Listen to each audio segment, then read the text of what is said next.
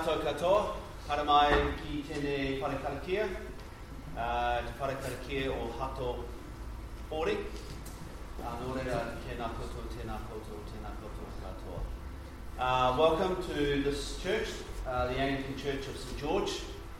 Um, this church has been, well not this church, but a church, an Anglican church has been on the site since uh, 1900. You can tell that there's a banner over there that says 1900. Uh, it was built as a memorial church to the British soldiers who died here in 1864. Uh, by the 1960s, they'd worked out that actually probably it should be for everyone who died here. So when they built the porch that you walk through, that the porch, the entranceway, uh, was built in memory of the Maori who died here. And then in 1992, the old church mostly, well, there was a fire. It didn't burn down, but it was pretty badly damaged. The only bits of the old church are the entrance way and that little piece out the back.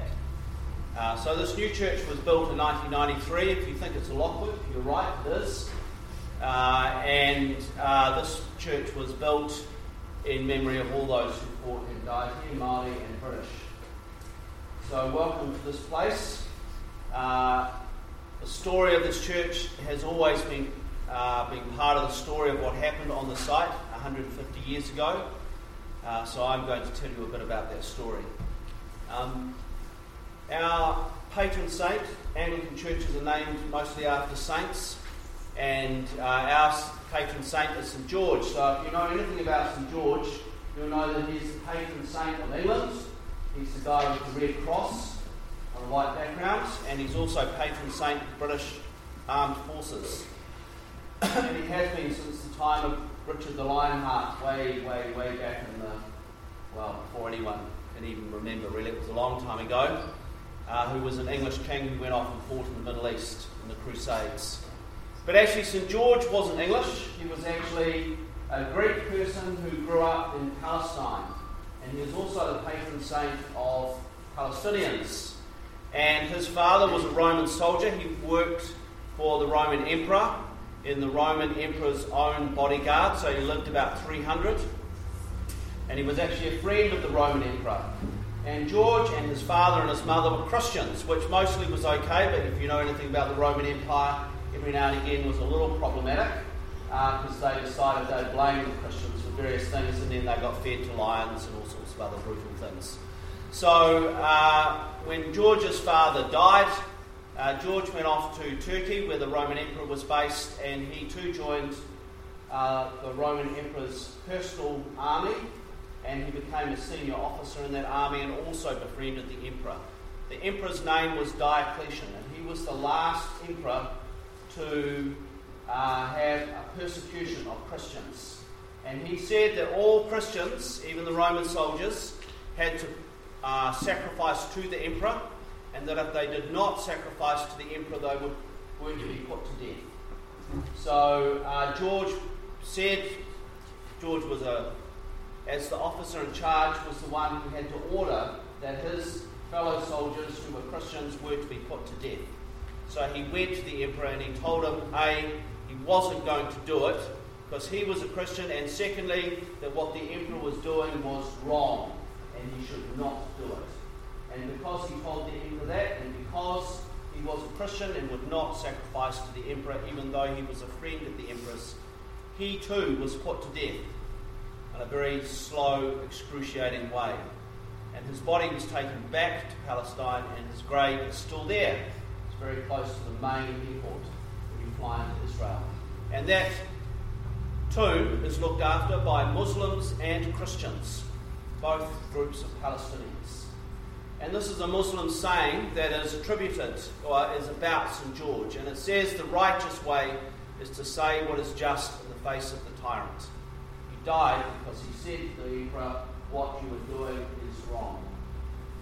When we made St. George our patron saint 114 years ago, it was done because we were, that was the first time New Zealanders had gone overseas to fight for the British Empire and gone to South Africa to fight in the Anglo-Boer War there was a great lot of patriotism and rah rah rah the British Empire.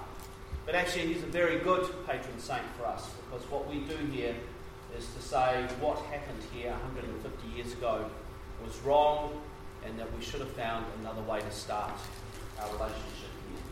So, what did happen here 150 years ago? Uh, before I tell you that story, uh, we sell this book. Uh, this is for the adults. It's five dollars. It's by the uh, just on the other side of that wall there, you just leave the money in the little church. It has a little bit about the story I'm about to tell you and about the church. So that's my little promo out of the way. Back to the story. So who was here on the 29th of April? Did anyone come along to the events on that day? Anyone stand in front of that haka of 800 strong people? Anyone in the haka? Anyone in the haka? Anyone stand in front of it? No? It was pretty awesome, wasn't it? I don't know what you thought about the speeches afterwards. I was right. I snuck into the back of the, as I was doing a speech, I snuck onto the back of that little group of people that got to face those 800 people. And it was uh, pretty amazing to have that haka just meters in front of you. And I was very glad that all the warriors down the back uh, went and had a cup of tea before I spoke. I was a little bit nervous about my speech with all those guys behind me with their fake shotguns. You can tell they were fake because they had little red tags on them. They didn't have the red tags, they weren't allowed to bring their shotguns. So it was a pretty, uh, I thought it was a, it was a long day, but it was a pretty amazing day. Have you all had a look at the pou whenua, worked out who they all are? If you know who they all are, if you tell me afterwards, because I still haven't worked out who they all are, but they're pretty amazing. And one day there are going to be clerks down there that tell you who they all are, and there's going to be clerks up by the trees to tell you what happened with those carvings there. So it was a pretty big day, but um, why did we have that day? What's the story behind it? Why would we want to commemorate the fact that it happened here 150 years ago? Well, to learn about that battle, we have to go all the way back to this event. Anyone tell me what this event is? I think you were first. Signing of the Treaty of Waitangi. Indeed. So it all starts here. When the treaty was signed back in 1840, if you were a New Zealander, you were Maori. They, that was the only people the term New Zealander referred to. And if you were a European living in New Zealand, you were a European. That's what you were called. And there were about between 70 and 100,000 Maori living in New Zealand, and there were about 2,000 Europeans. And all of those Europeans, well, not quite all of them, but most of those Europeans were living under the authority of a Maori chief. So they had to do exactly what the Maori chief said, and they had to obey Maori rules and Maori protocols. But there was an increasing number of European settlers coming to New Zealand. And already up at Russell, there was a European settlement there, and there were no rules. No one had authority over those Europeans. And Maori were concerned about that because they were pretty lawless and lots of bad things happened there. And the British were worried about that, especially with all the settlers that were coming. And so there was a big push to work out a way where British, the British government could have authority over all of those settlers. And so the Treaty of Waitangi was signed, and basically everyone understood it in 1840 that the British would be in charge of all the Europeans the Maori would be in charge of all things Maori, and that those two groups would live side by side. That was the vision behind what happened. And that worked pretty well, actually. It worked until the 1850s. In the 1850s, however, things had changed.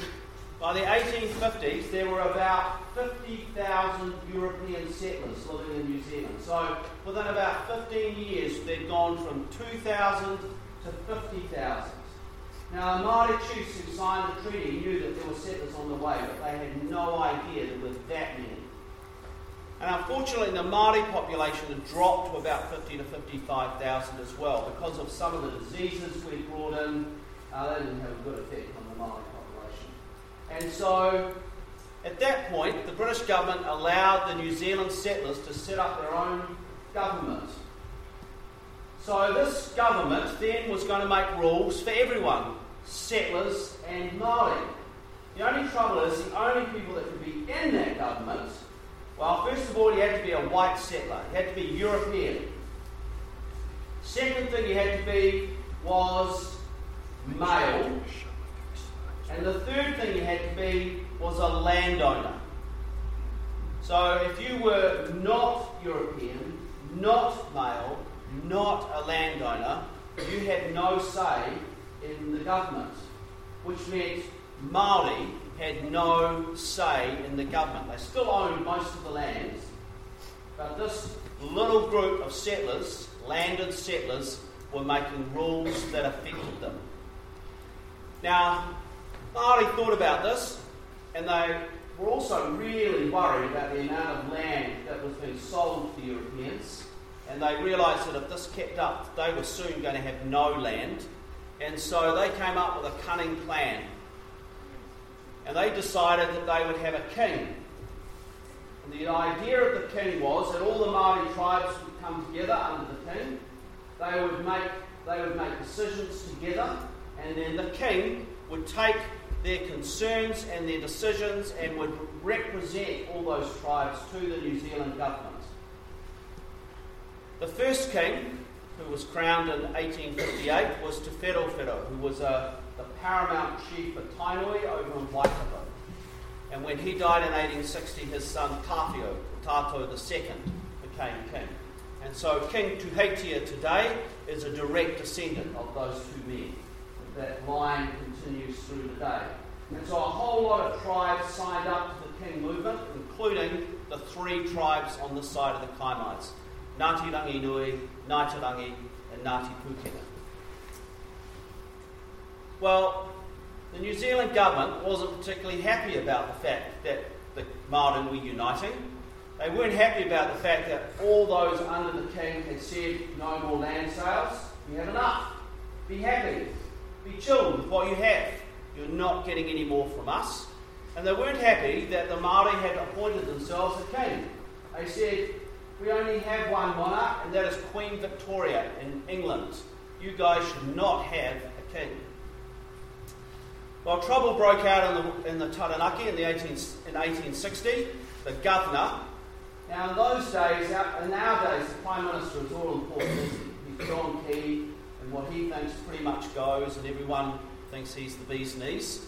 Uh, in those days, the governor was the man with all the power. The, the premier, we didn't have a prime minister, we had a premier. He had some power. The government had some power, but the governor, he was appointed by the Queen. And so he was the man with all the power.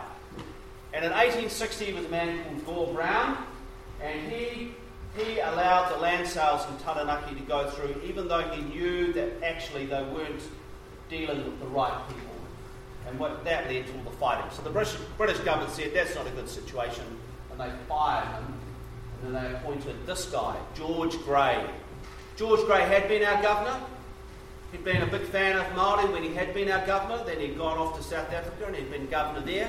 And then he came back here, but his opinion had changed when he came back and he asked the British government to send over an army to protect Auckland. And so the British government sent over Lieutenant General, he's lieutenant, he's not a lieutenant. You have to go to America to find lieutenants. In part of the world, they're lieutenants.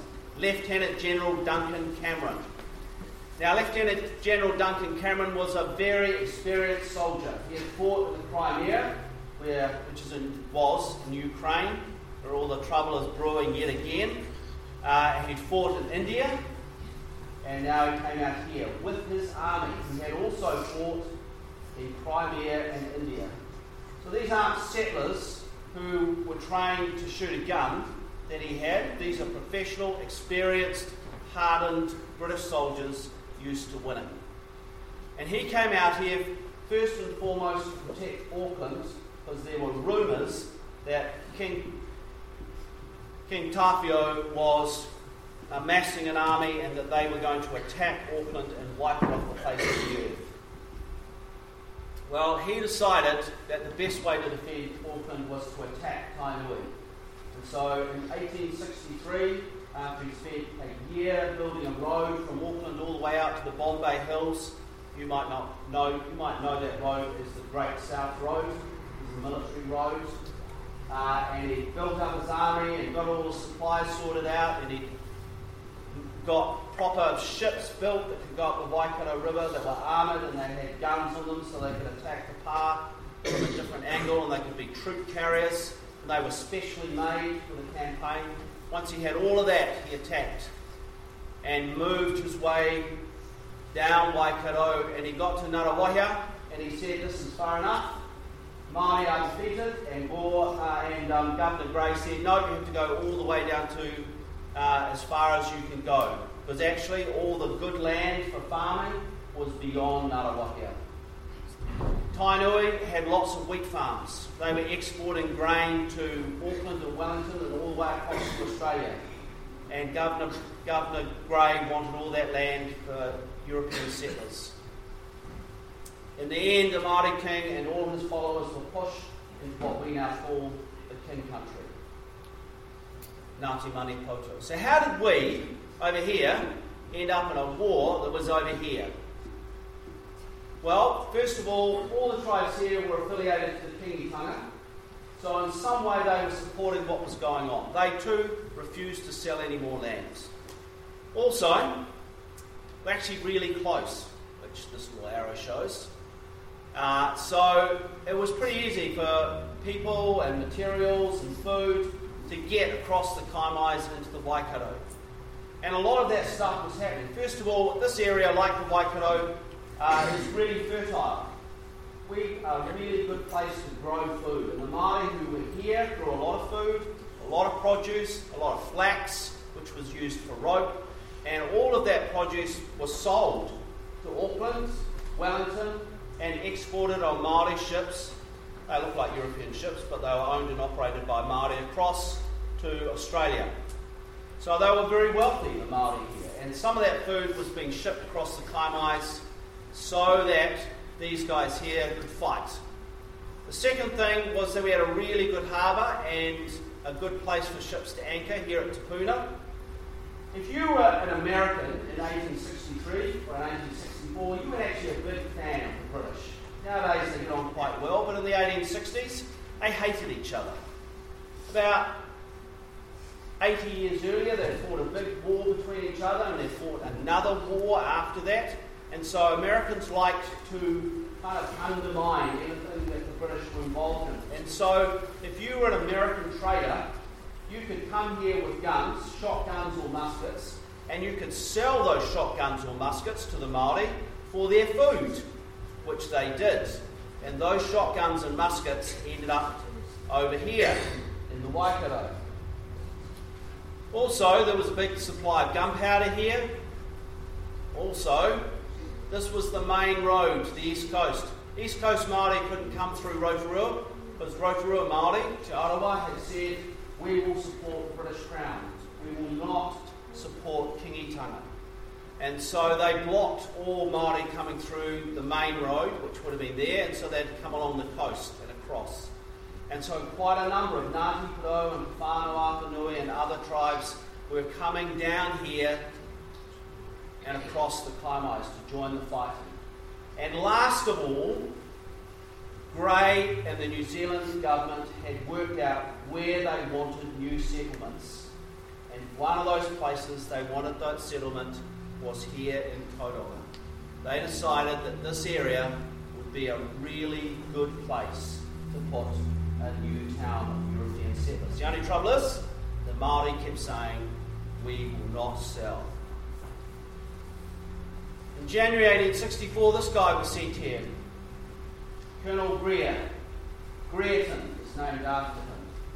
And he was sent here with about 600 troops and three ships, and his job was to stop all food, all guns, all gunpowder, all people crossing the Kaimais from Tauranga.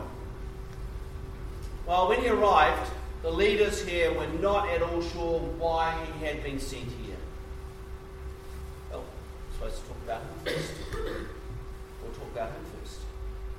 When he came here, the first thing he did was set up his camp around the mission station. Have you guys been to the Elms? Who's been to the Elms? Anyone?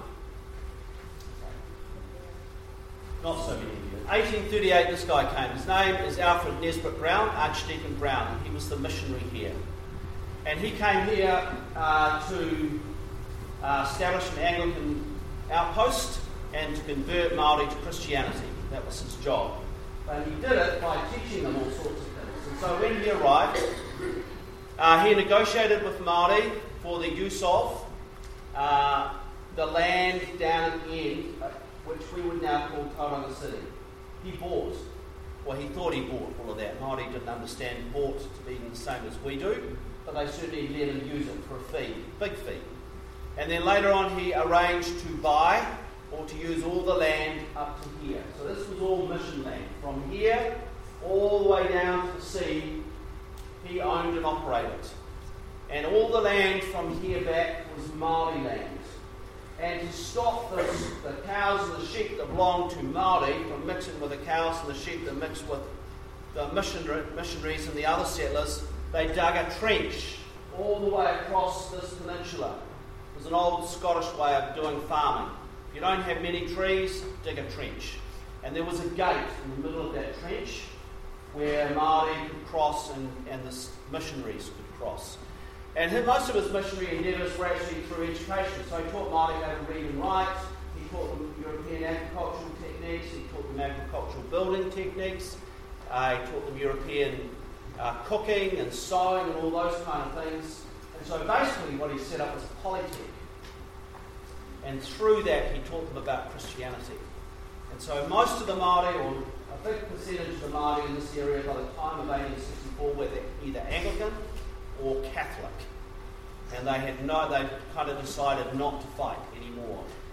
But when Colonel Greer arrived here, the first thing he did was set up his military camp all around Archdeacon Brown's mission house, which is the Elms. That's the house that he built, and his chapel and his library. So Māori then couldn't get to see Brown very easily anymore. So, and that's what it all looked like back in 1864. Sulphur Point didn't exist then, that was built much later. So all the sea came right up to the cliffs underneath the elms. You see all the military camps. So that's where Tauranga City is now. Looks a bit different then, doesn't it? I think that's the military redoubt there. So there were two redoubts built, Monmouth and Durham. Now, when these guys arrived, we're going to have to divide you up. Now, I want you guys to pretend that you're the Maori, and I want you guys to pretend that you're the British forces. So, when the British arrived, Maori weren't really sure why they were here. And so their leader was a guy called Rawiri Puhirake. And he got one of his fellow chiefs, fellow leaders, Kaumatua, a guy called Henare Taratoa, Henare Taratoa, I'm going to talk a bit, a bit more about him later, but he was actually trained to be an Anglican minister. So he was fluent in Māori and English, he could read and write in both. So he wrote all the letters for Rawiri Puhirake. And so he kept writing to Colonel Greer and saying, Why have you come? So you guys are going to say that. Uh, I'm going to count to three, and you're going to say all together, Why have you come? And I want you guys to say nothing at all okay? Can you do that?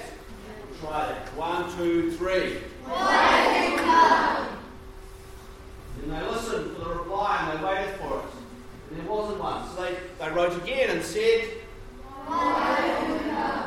But with more feeling. And again, no response. So I tried a third time. One, two, three. Much better. And again, silence. No reply. So at that point, Puhirake said, These guys must have come to fight. And we have to, because there's a lot more of them than us, we need to work out the best place to fight them. So they built a pa out, I think it was out towards Welcome Bay, and then they sent a message to, to Colonel Greer, and they said, Come out to fight. So I want you to say, Come out to fight when I count to three, and I want you guys this time to just say no. Okay? One, two, three. Come out to fight. No. Well, oh, that sucked. So they built another part over out towards Puna, and again they said one, two, three. Come out to die. Who would come out and fight with such a challenge?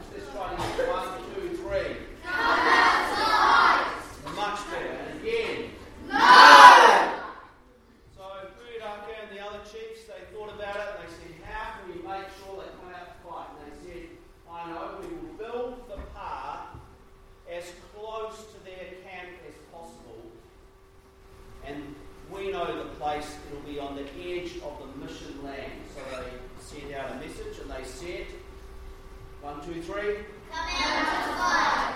With a little bit more feeling, and this time you guys say yes. Yes. But a little bit more tentatively, because at that point, Greer wasn't sure how many Maori there were, and he only had 600 troops. Now, the reason he didn't know how many Maori there were was because not only had all the three tribes in this area got together, but there were rumours that King Tāwhiao was coming across from Waikato with a large force, and that Ngāti Porou was sending up 500 fighters as well. So he was looking at maybe 1,500 Maori here, and he only had 600 troops. So he wrote to General Cameron, who was back in Auckland, and he said, Sir, I need more troops. The Māori are forcing me to fight. And so General Cameron said, This is great news. Fantastic.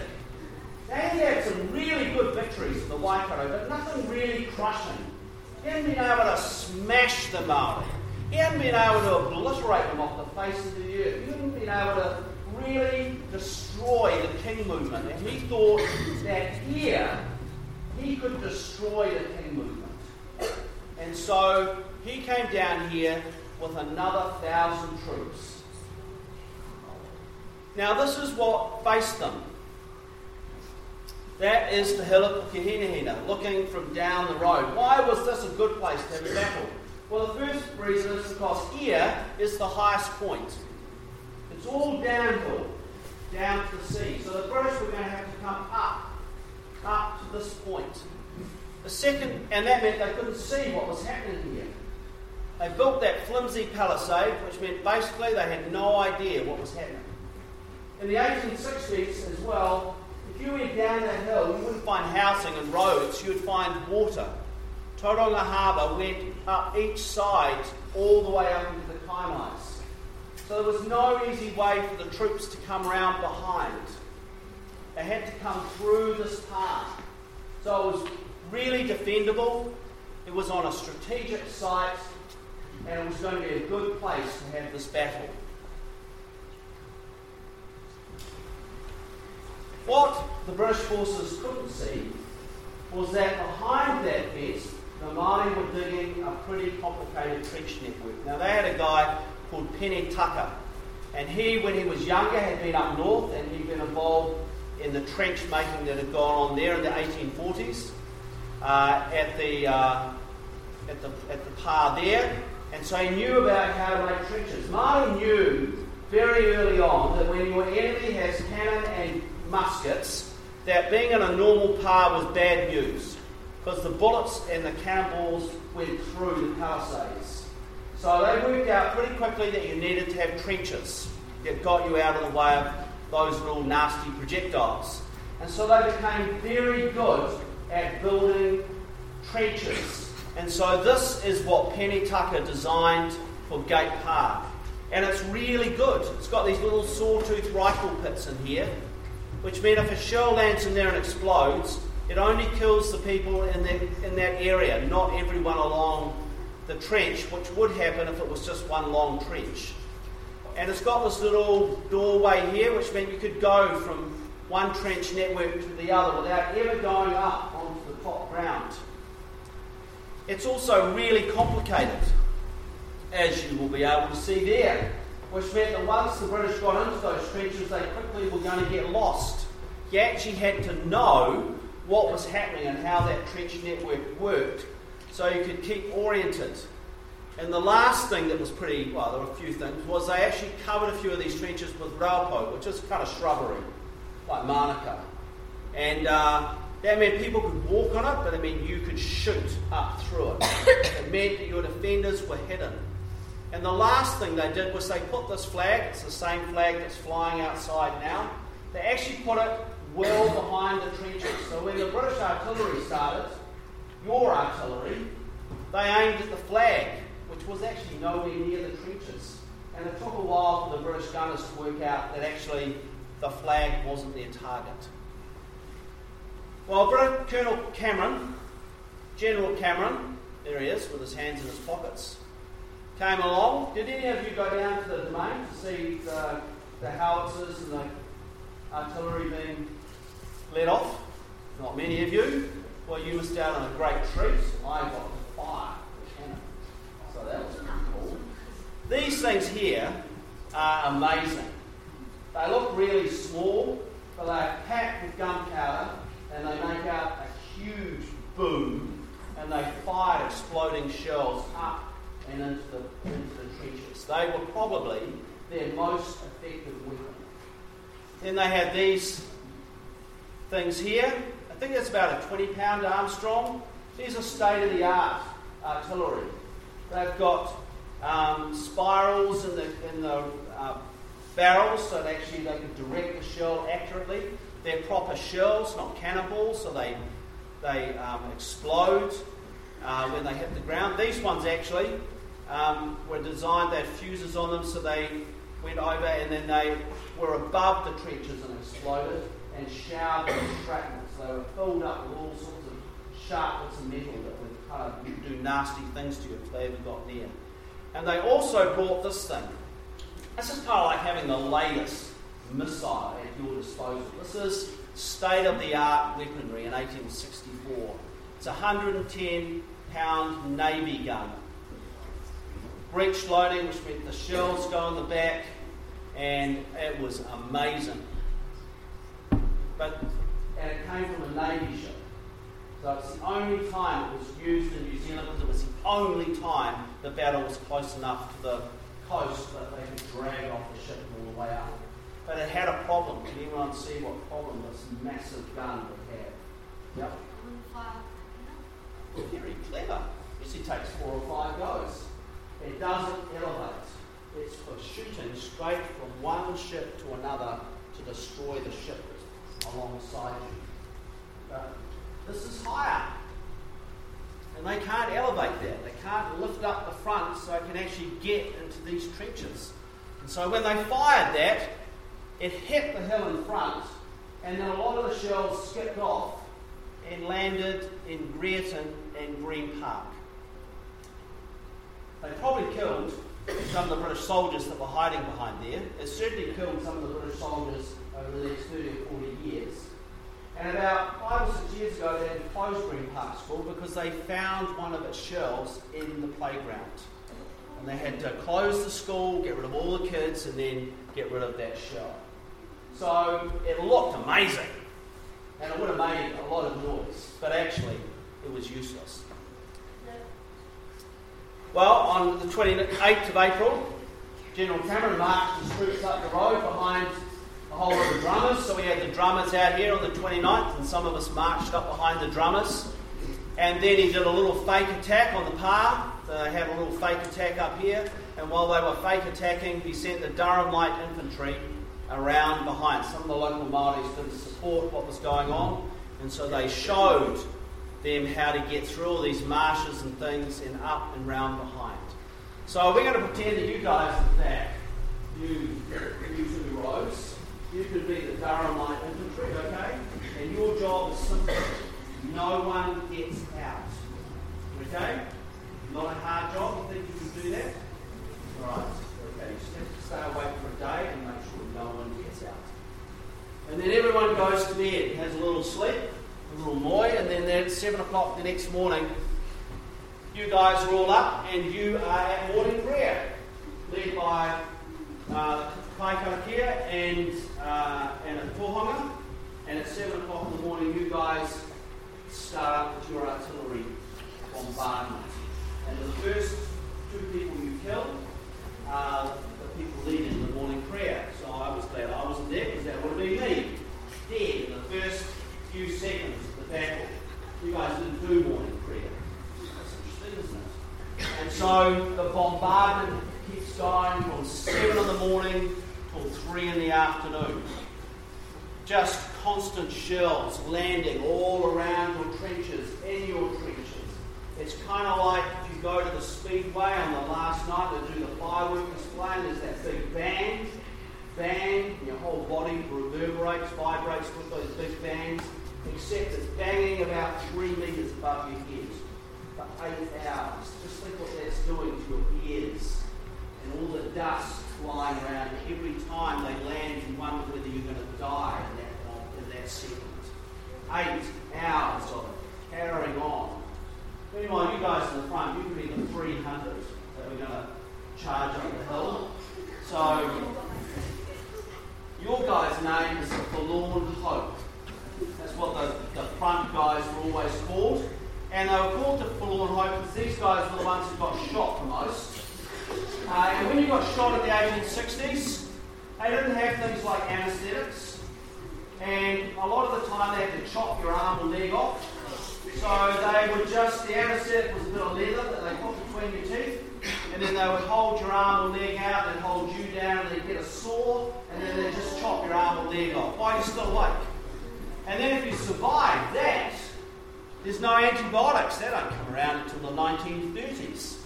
And so there's a good chance that actually some bugs are going to get in there, and you're going to die a slow, horrible death with the infection. So being in the front few columns was never a great thing. So these guys during the bombardment go away and they get some rum, give them some courage, and they write any letters they need to write, and then they make sure their weapons are ready to go, and that they've got their bayonets at the ready, and then they line up in their two columns. 150 soldiers, 150 sailors. Captain Hamilton is in charge of the sailors. Colonel Wood is in charge of the soldiers three o'clock, the bombardment stops, which is kind of good for you guys because you were getting a little bit terrified. But that also means now you're going to be attacked. So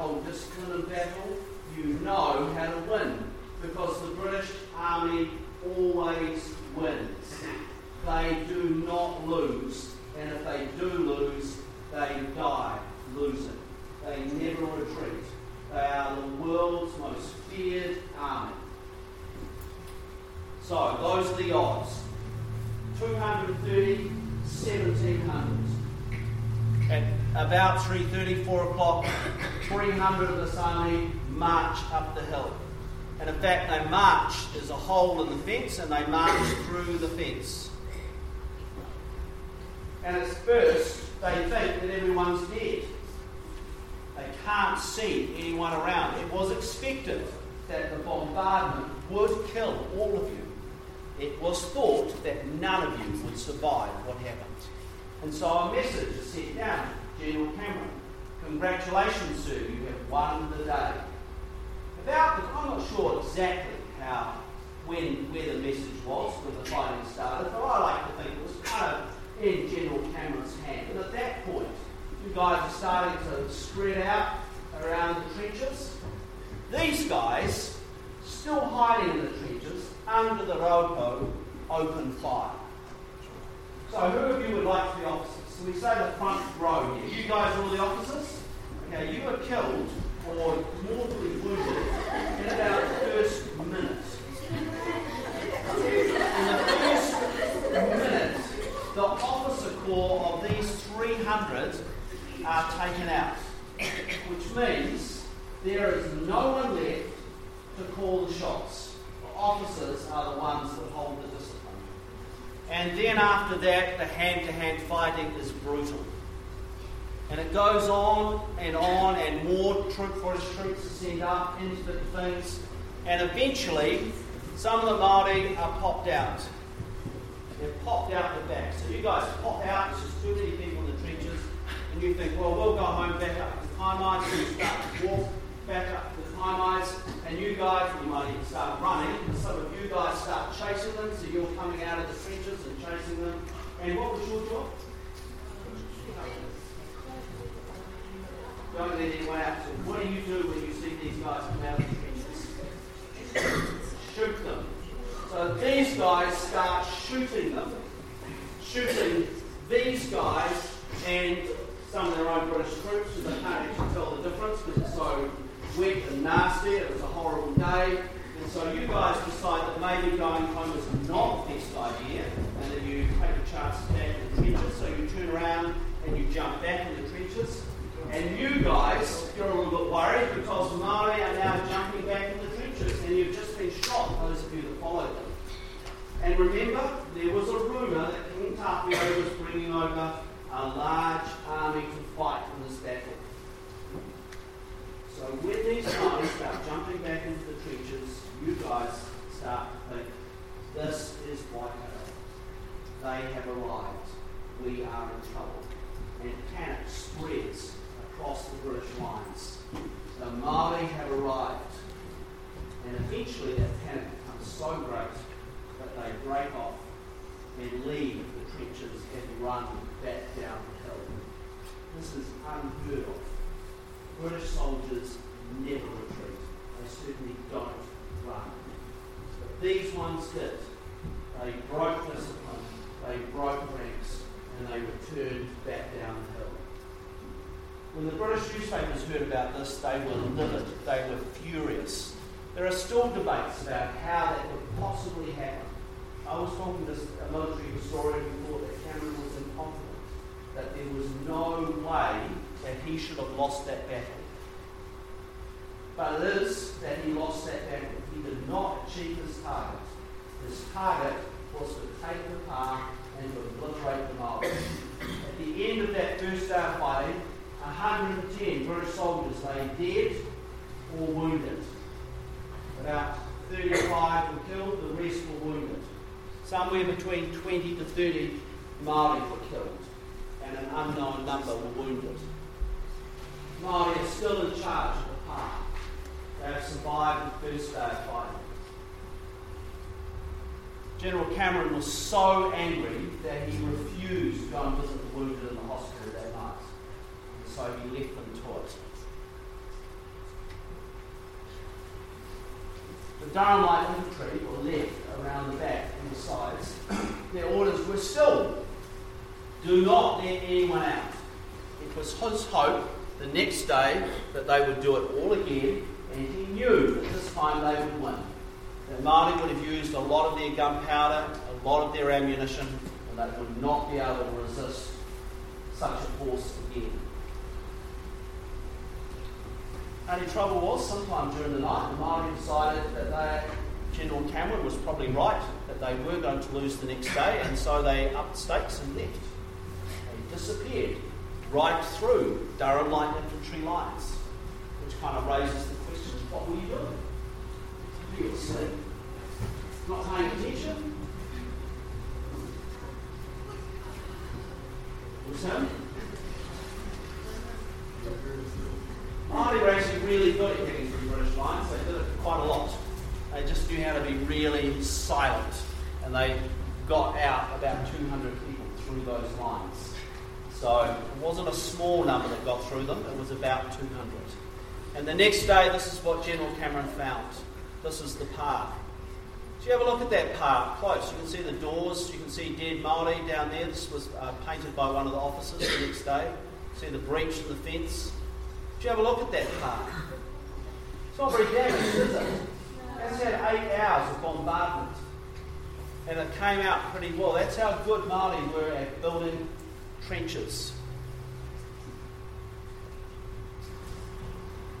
You can see in the background here, uh, there you can see British troop uh, wounded being taken away. So Māori and, and British were taken away and treated in the hospital.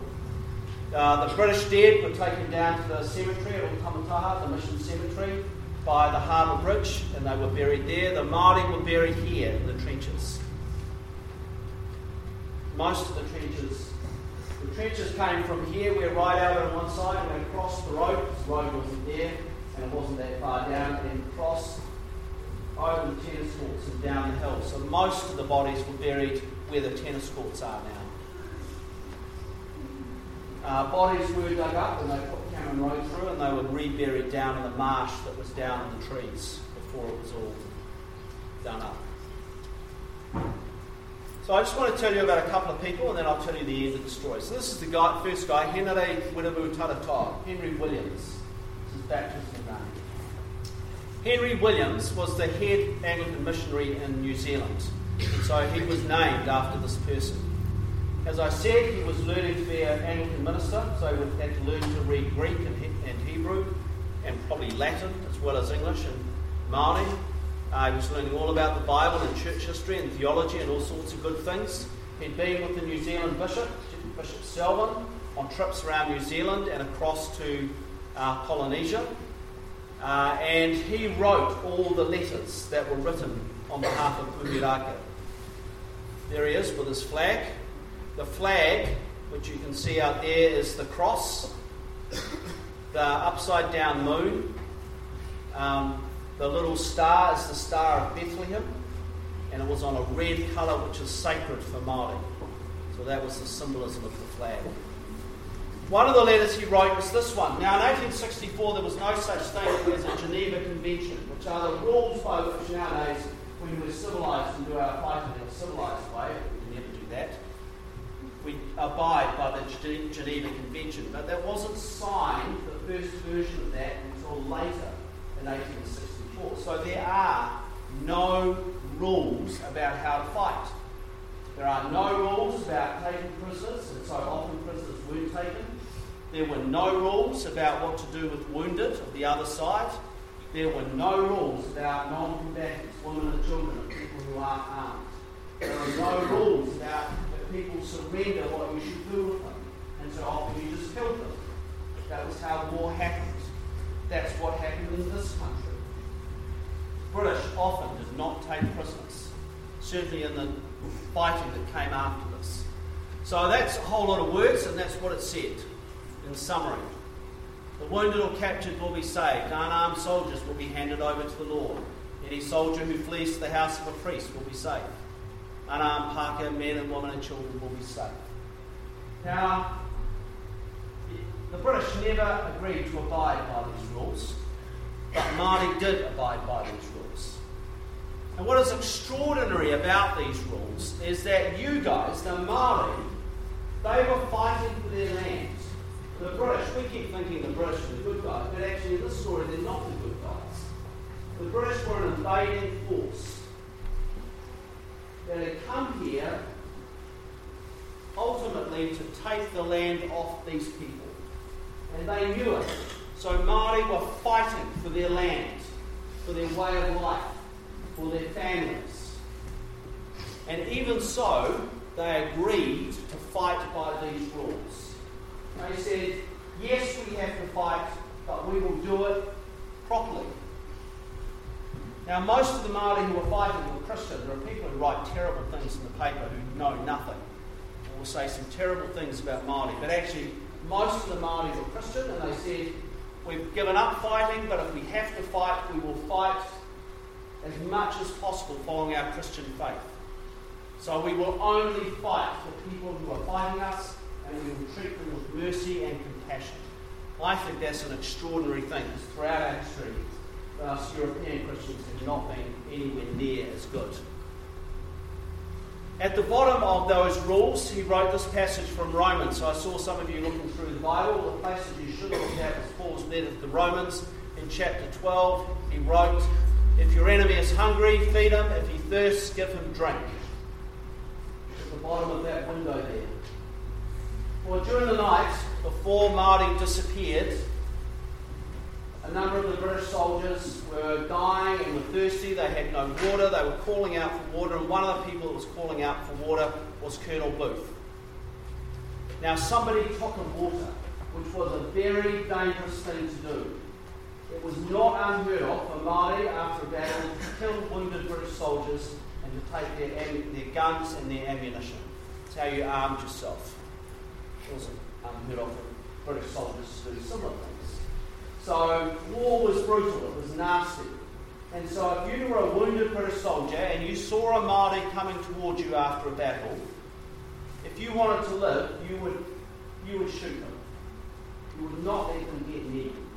As well, there's still British soldiers all around here, and there's all the rest of them down there. With their guns, accurate guns that can shoot. Nonetheless, at least one person, and maybe a significant number of people, took water out to dying British soldiers. Originally, it was thought that it was Henare Wiremu Taratoa. That's certainly what Bishop Selwyn, his friend, thought. And when he retired from being bishop here and went back to England, in his new cathedral, he got a window put in that commemorates, remembers Taratoa giving that water. But sometime later, it, a woman, the only woman that was here, said it was her. Her name is Henny Te Kiri Karamu. So that was her Māori name, Henny or Jane. And Kiri Karamu was her husband at this time. So she was about 24, 25 at this point. She was married. She had four little children who had been with her after this battle while she'd been involved in guerrilla campaigns. She'd grown up in a mission house in the Bay of Islands. Her mother had been taken as a slave when she was a baby by uh, Ngāpuhi. She came from Rotorua and was taken up there. She was sold to an Irish sea captain for a load of muskets. Uh, he stayed around for long enough for her to get pregnant and then disappeared. She wasn't any use to Ngāpuhi anymore, so she went to live with the missionaries. So Jane Henny grew up as a Christian in a missionary household. She knew how to read and write in French and English and Māori. She knew how to play the piano. She was good at maths and she was also really good at shooting. And so she worked at the mission schools up in the Bay of Islands and down in Auckland, where she met the children of some of the leaders of the King movement. And she was inspired by what they were trying to do, create a place where Māori and European could live side by side. But in the 1860s, when the government said to all Māori living in Auckland, you had to sign a declaration, a pledge, saying that you only supported the British Crown, she refused to do it. She had to give up her job as a teacher, and she joined the, the guerrilla fighters move, working out of the Hunua Ranges. So she says that she gave the water. And there are a whole lot of people that think she did. And our window there commemorates the fact that it was Henry Te Karamu who gave the water, and it was her grandson, Alfred Foley, who gave us that window. But actually, there is still a whole lot of people who think that it was Henare Wiremu Taratoa. And this year, about two months ago, a book was published, a children's book, that says it was Henare Taratoa. And I'm going to a book launch this afternoon, which also says that it was Henare Taratoa. But then, if you talk to Pirirakau, who are the Māori hapu up at Te Puna, well, they will say that it was Henny and all of them, all of their fighters here went out and gave water to dying British soldiers. So, what do we know? We do know that somebody gave water to Colonel Booth. It may have been Taratoa, it may have been Henny Kiri Karamu. Actually, they both could have given water. They both could have gone out and given water, and actually, it could have been them and all of Pirirakau. And in the end, it doesn't matter. In the end, what matters is that somebody risked their lives to give water to the commanding officer of the British troops who had just tried to kill them. So just think about that. Think about what you would do if you were there spend all day being bombarded to bits, and then four to five hundred British troops had entered your pa, and you had to fight grimly to stay alive.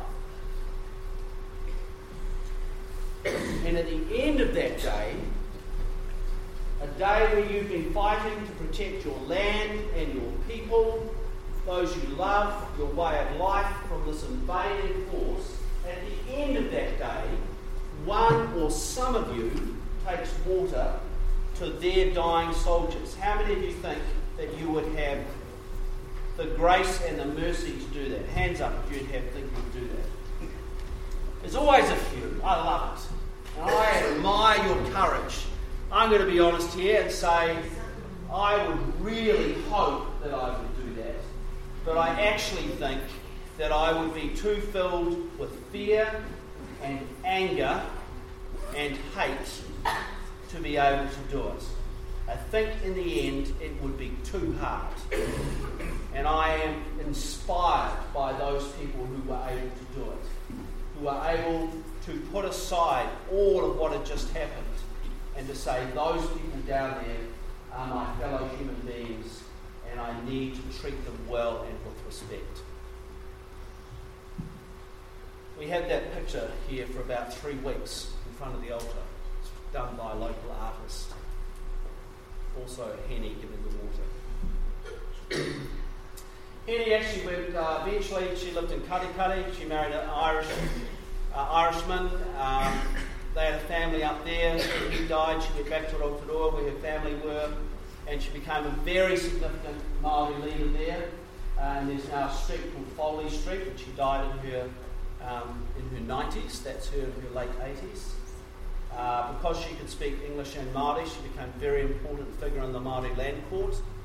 Uh, she was also a significant figure for the uh, figure in the Māori Women's Christian Temperance League. So uh, you should do some research on her. She's a really, really interesting and significant, strong woman, a wahine toa. Well, the story didn't end here. Cameron went back. He told Greer that uh, they ever heard of another pa being built, that they should attack immediately. On the 20th of June, they heard of another pa being built up at Te Ranga. On the 21st of June, they attacked that pa with cavalry, artillery, and infantry. And within about eight minutes, 110 to 150 Maori defenders were killed. The trenches weren't very deep, and no means of defending themselves, and it is entirely un- no one knows why Puhirake chose to stand and fight. It would have been much better trying to disappear. He had an attack planned for at the British camp for the same time. It was thought that by stalling and fighting there gave the attackers more time to attack the camp, but that attack came far too late. It was also waiting for reinforcements who did arrive, but again the battle was over.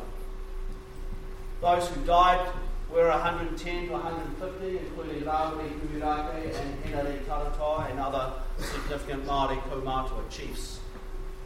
The bodies again were buried in the trenches, so when you drive up Par Road, Te Ranga is just past Aquinas College. Just as you go down the hill and then go up the hill on the other side to the cemetery, it's on a paddock one side. In fact, the trenches went right across the road.